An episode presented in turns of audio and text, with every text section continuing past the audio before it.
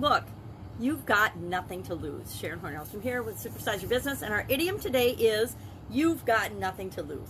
Now, I looked and I dug for the actual origin and and we know the meaning of this idiom, this expression, but I couldn't find the actual origin. It's attributed to Marx saying something about we've got nothing to lose or um, nothing to lose but our chains, something to that effect.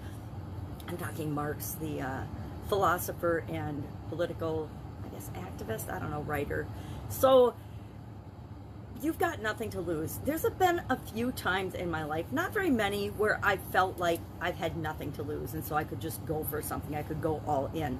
Most of my life, just like most other people, at least here in the United States, we feel like we have a lot to lose because we do have a lot to lose. We have a lot of advantages, a lot of freedoms, a lot of things that other people in other parts of the world don't necessarily have. So they don't take them for granted like many of us do.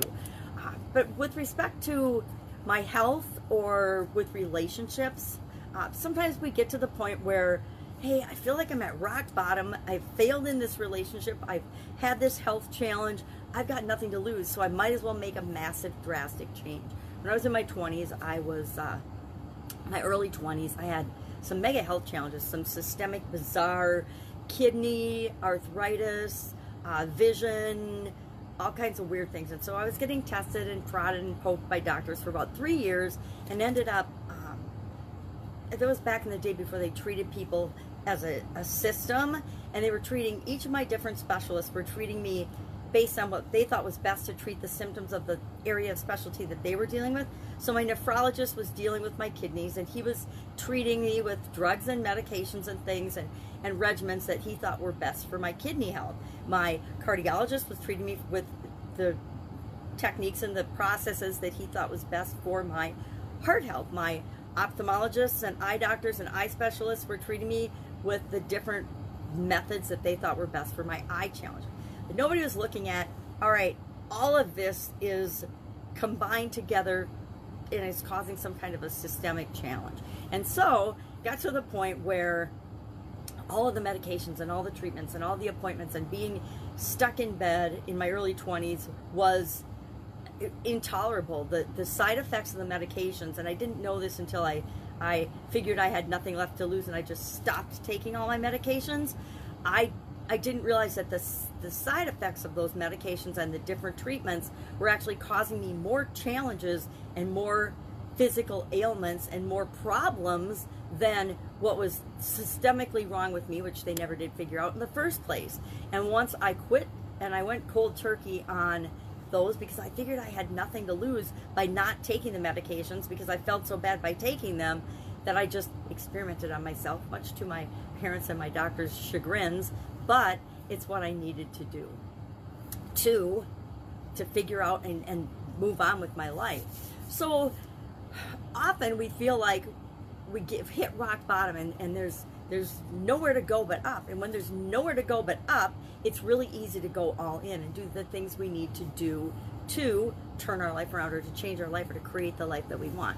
Turns out there's actually a nothing to lose business strategy, and there's five keys to this strategy. I thought it was fascinating that that people would go into business with the philosophy and the and the belief that they have nothing to lose, so they might as well go for it. They might as well go all in.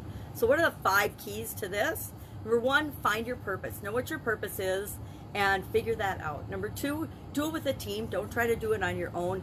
Everything is better when we are doing it with other people. At least that's my philosophy. Number three, see only the goal. Know exactly where you're going. Singular focus, constant focus. And I think this is more about focus than the goal itself, is that pick the one thing and go for that one thing. Number four, overcome your fears. And we could spend a whole day talking about that. And then number five, keep moving forward, keep making progress. Allow yourself to go all in. If you've got nothing to lose and everything to gain, you'll go all in. Um, I prefer the question, you know, what in versus what have you got to lose? What what have you got to gain? What could you possibly gain by making this step, stepping out of your comfort zone, taking this action, talking to this potential customer, talking to this potential business partner, uh, branching off, learning more about related or unrelated industries that might help you in your business to grow and supersize and create what it is that you want. So that is our interesting idiom for today. You've got nothing to lose. Again, maybe I'll, I'll dig a little more and find out where it exactly came from. I don't know that it matters. Sometimes it doesn't matter so much where something came from as it, it absolutely possibly does not matter where something came from as much as what it means to us. So when I say I got nothing to lose, what am I saying? What does that mean to me? And it might be different than when you say, hey, I've got nothing to lose. Maybe you mean, I don't you know, I've got so much in the bank that, and I've got my business so structured that I can, I can branch off and do different things and I have nothing to lose because this is running automatically and will take care of itself so I can do other projects that I'm interested in. What does it mean to you? That's the most important thing. That's it. That is our idiom for today. I will be with you tomorrow with another interesting idiom. What does it mean? Where does it come from? How might you use it in your business and your life? You'd like to know, or if you've got a positive idiom, you'd like to know the, the meaning and the background and how to apply it to your business, hit me up in the comments below. Otherwise, I'll be with you tomorrow.